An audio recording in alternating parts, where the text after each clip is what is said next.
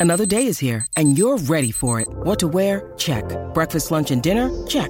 Planning for what's next and how to save for it? That's where Bank of America can help. For your financial to-dos, Bank of America has experts ready to help get you closer to your goals. Get started at one of our local financial centers or 24-7 in our mobile banking app. Find a location near you at bankofamerica.com slash talk to us. What would you like the power to do?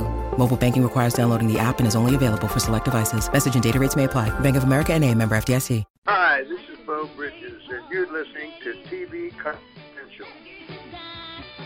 Ed Roberts with a reminder that Ray Richmond will join us at the top of the hour. Ray Richmond, author of an excellent new pictorial history that celebrates 100 remarkable moments in the life of Betty White. We hope you stay tuned for that. In the meantime, in case you missed it, Peter Scolari passed away a few weeks ago. Peter Scolari, the Emmy Award winning actor known to television viewers as Michael Harris on Newhart, as well as Henry Desmond on Bosom Buddies, and Lena Dunham's father on the HBO series Girls. Peter Scolari passed away this past Friday, October 22nd, at the age of 66. In light of his passing, we will replay a segment of This Week in TV History that originally aired on November 25th, 2011, in which we look back at the premiere of Bosom Buddies on ABC and the on screen chemistry between Peter Scolari and Tom Hanks. Let's go to November 27th, 1980. Bosom Buddies with Tom Hanks and Peter Scolari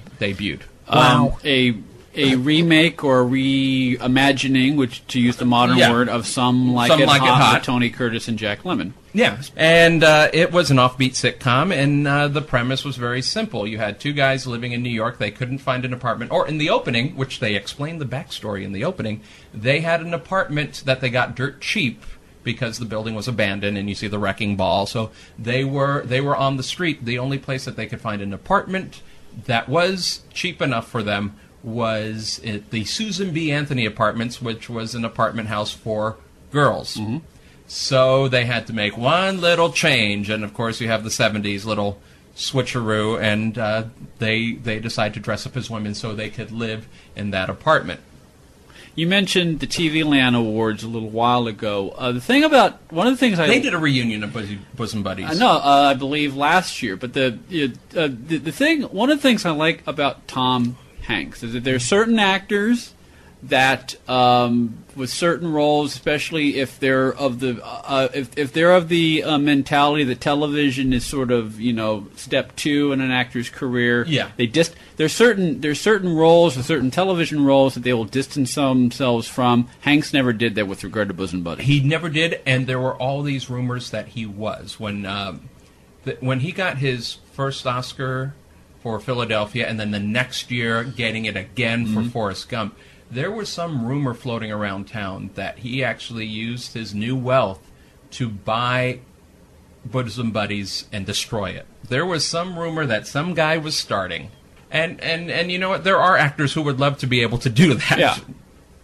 But there were some that he actually, because you know you weren't seeing it in syndication at that time, and there wasn't on home video. Well, we because know. yeah, because there weren't none, there were not enough shows to, for Yeah. to syndicate. exactly.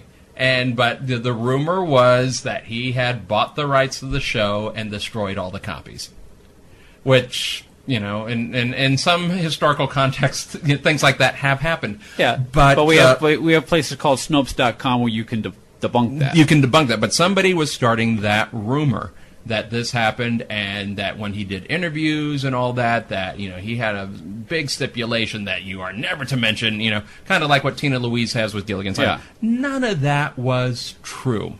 Uh, the Screen Actors Guild uh, had done several events. They had, you know, the, prior to doing the, the SAG Awards, uh, but they also had done some things on TV. And whenever they got Tom Hanks, um, I think when he, I think he won a SAG, one of the first SAG Awards.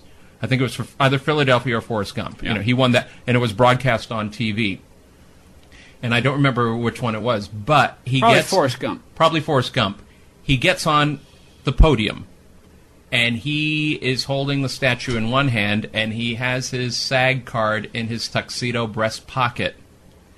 And he pulls it out and he said, I want to thank the Guild for this. This is my Screen Actors Guild card. And I got it in 1980 for the show Bosom buddies, and I've been a proud member ever since. So he, you know, he did bring that up. So you know, when he is getting you know the highest award from your peers, Yeah. from your guild, and he is mention he didn't mention it at the Oscars, but he he mentions it there that you know this is where this is where it all started. I think he knows exactly where he came from. I think he knows exactly what he owes. You know, you know, the first person who He gives just him a break. Every time I think of him, I think of Jimmy Stewart. He's like he's like our generation's Jimmy Stewart. He's an everyman. He's a nice guy. Yeah. He is somebody who gives back. He has given opportunities. Uh, he has selected some wonderful projects. I, I think uh, he and Steven Spielberg, uh, individually and collectively, have done so much for us to remember the greatest generation. I mean, you, let's give some credit to Tom Brokaw as well. Uh, but to, for you know producing uh, you know several movies for HBO, doing projects together like Saving Private Ryan, and I think that generation of World War II, who after the war came back, did their job, you know, you know, did their job at war, came back, helped build the middle class, and many of them never talked, and many of them are gone now. Uh, one of the things that I treasure at Story Salon, we have two World War II veterans who are in their 90s who tell their stories. Most of them never do. But, you know, for these guys to, you know, Tom Hanks and these guys to tell the story of, of those people and tell them in a way that was not the way that the John Wayne movies told us. You know, it was telling in a, in a very, you know, historically respectful context. Uh, and also the, the, the people who, you know, were part of our space program. You know, but yeah, he did the miniseries from the Earth and the Moon. from for the instance. Earth to the Moon. Uh, he he uh, was obviously you know Apollo 13, Mm-hmm. directed by Ron Howard. Uh, but you know he yeah stuff like that. You know it's like if there are people whose voices should be heard, I think he has not only to his critical success and financial success, but also you know he wanted to be the vessel to help put those voices out there. Plus, um, uh, I know that he has kept in touch with his cast members, and in some cases, you know, he's worked again. I mean, one of my favorite. He did a movie in '96 called "That Thing You Do," which is the Yeah. first Oh, thing he directed. Uh, it's not a great movie, but it's not a. It's it's a good little Oh, it's movie. charming. It's Yeah, a charming it is. little It's a fun movie. little film. And one of my favorite moments in that film is when they uh, is when the Oneders uh, appear on the uh, the Wonders appear on the equivalent of the Ed Sullivan show, and he who does who does he cast to play Ed Sullivan? Peter Here's Scolari. Scolari.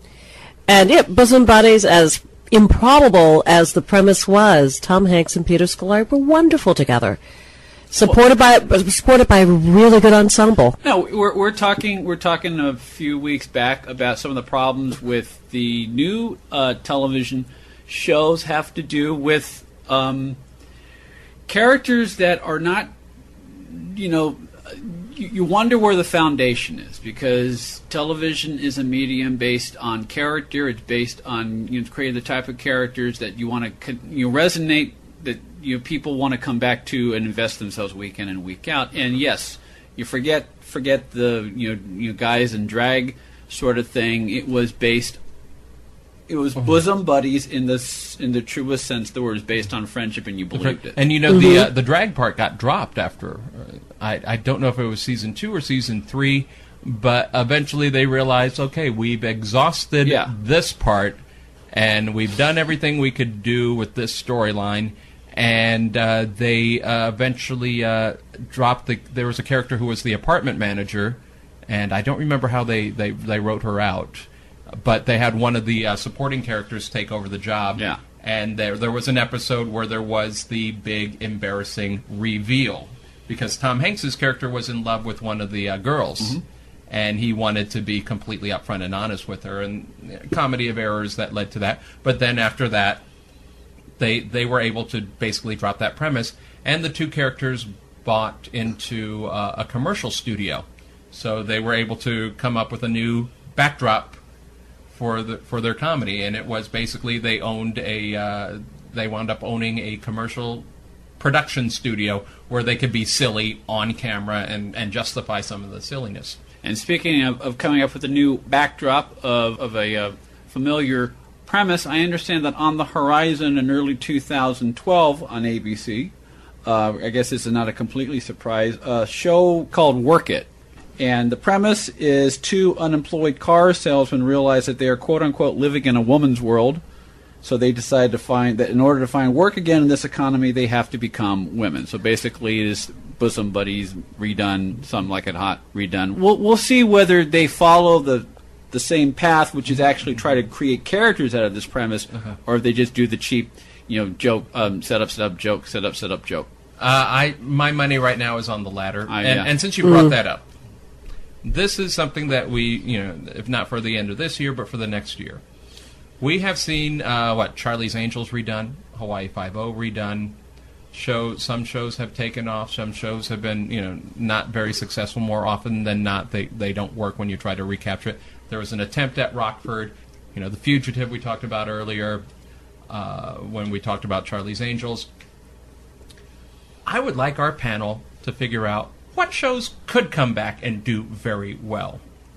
Because Well, I've gone on record as saying Rockford could be done very well. Rockford well. could be done really well, and I, know- I know It depends on that, it depends on casting. It and depends, it depends on, on, it. But there are things that can be done, but it, it does seem like for whatever reason, if they try to do it, and and what was Hawaii Five O seems to be one of the rare exceptions. Well, because Hawaii Five O has been out. I mean, one advantage it has is that it was not widely syndicated for many many years, and so it sort of dropped out of. What, what you remember about Five O is you remember the theme song. yeah, And that's one, about it. one one line. Yeah, and book 'em Book 'em down, Exactly. Right. Yeah. So, but um, so whereas with Rockford, because it has never lost been off television, because Jim Garner is such an icon, those are two strikes against it. So you know, it it, it will probably never succeed if it were done ag- uh, done well again. Although I I think it could, but. But you know when That's you actually, that's that's an excellent idea for an hour. But when Tom. we see we are in a world of revamps, redos, retreads. Yeah. And I mean, we're already critical about TV shows that get turned into movies, and, and, and we could see the, the vice versa of that, and it keeps. Okay, that's an, if, ex- if that's the, an if the networks that's an are excellent hell idea. bent on doing, let's call them retreads, Mm-hmm. right? Reimaginings. Reimaginings. That's a nicer word. Reimaginings. Okay, if we are, and and just imagine when we get into fall next year. Mm-hmm. Let's place our bets now. How many reimaginings are we going to see? Mr. Ed is in the works for the big Mr. screen. Ed, I think the Munsters. Munsters is in the works. Has been on Again? and off the table. Yep. Munsters is, is in development for NBC. The the Why? Wayans brothers had it for a while, and I guess they yeah, they dropped it. The guy who's doing uh, the guy who was the showrunner on Pushing Daisies is Is is doing, doing- the pilot. So I have I have a I, I, I think- I, I- I think we're on the right track. yeah yeah. Uh, I think the Addams uh, Bewitched CBS is trying to is, dev- doing a pilot on Bewitched. Uh, I think the Addams Family is also and there was If somebody else does the Munsters, somebody will do the Addams Yeah. Family. And uh, Robert. Robert Robert Downey Jr. is going to do Perry Mason on the big screen. On the big screen. The Variety reported that last um, recently. No, I had made a comment recently on Facebook, just uh, because I was getting a little frustrated over that, and I was enjoying soap. I said, if the networks want to bring back an old show, let's bring back soap. And and I'm thinking in terms of you know, let's just jump ahead 30 years and pick up where we left off, as opposed to you know reimagining. And I got a lot of positive feedback from that one offhanded comment that I made in a fit of frustration. I did find it interesting that it all came from women, though. I did. I don't know what whatever you want to read into it, but there was a lot, a lot of yeah or amen or absolutely, you know, one word, you know, uh, comments. But that should be something. What shows could work? What shows would be about? Or yeah, in the case like an All in the Family, I would love to see that, but you know, the networks would never do it. If the, the only way they would do it is if they called it something else. They called it something else. and watered it down substantially. Yeah. Childhoodtelevision.blogspot.com, childhoodtelevision.blogspot.com, also storysalon.com. Tony and Donna we'll see you next time. Next, Next time. time. Tony and Donna and I from a segment that originally aired in November 2011, in which we look back at the premiere of Bosom Buddies and the on screen chemistry between Tom Hanks and Peter Scolari. Peter Scolari passed away this past Friday, October 22nd, at the age of 66. Stay with us, folks. We'll be right back. When you need mealtime inspiration, it's worth shopping Kroger, where you'll find over 30,000 mouthwatering choices that excite your inner foodie. And no matter what tasty choice you make, you'll enjoy our everyday low prices, plus extra ways to save, like digital coupons worth over $600 each week. You can also save up to $1 off per gallon at the pump with fuel points. More savings and more inspiring flavors make shopping Kroger worth it every time. Kroger, fresh for everyone. Fuel restrictions apply. This Week in TV History now has its own podcast you can enjoy. This Week in TV History with Tony Figueroa on Apple Podcasts, Spotify, Google Podcasts, and wherever else you find podcasts. Ray Richmond will join us in our second hour. Ray Richmond, author of a marvelous new book about 100 remarkable moments in the life of Betty White. All that more. We come back for hour number two of TV Confidential. Stay with us. Hi, I'm Chris Gethard, and I'm very excited to tell you about Beautiful Anonymous, a podcast where I talk to random people on the phone. I tweet out a phone number, thousands of people try to call. I talk to one of them, they stay anonymous. I can't hang up. That's all the rules. I never know what's going to happen. We get serious ones. I've talked with meth dealers on their way to prison. I've talked to people who survived mass shootings. Crazy funny ones. I talked to a guy with a goose laugh, somebody who dresses up as a pirate on the weekends. I never know what's going to happen. It's a great show. Subscribe today, Beautiful Anonymous be part of our conversation. If you like what you hear, have thoughts on this week's program, or have an idea for a future edition of TV Confidential, we'd love to hear from you. You can email us at talk at tvconfidential.net, talk at tvconfidential.net. You can also message us at facebook.com forward slash tvconfidential, x.com forward slash tvconfidential, or at TV Confidential on Instagram. And if you're listening to us on the TV Confidential podcast, please be sure to hit the subscribe button. This portion of TV Confidential is brought to us by our friends at Front Porch Realty, the community of realtors in the Northern Bay area of California that is committed to finding the solution that is best for their clients. Whether you're a first time home buyer or looking to sell or lease your property in Northern California, call Karen Strain at 415 886 7411 or visit frontporchrealtygroup.com for more information on how they can help you.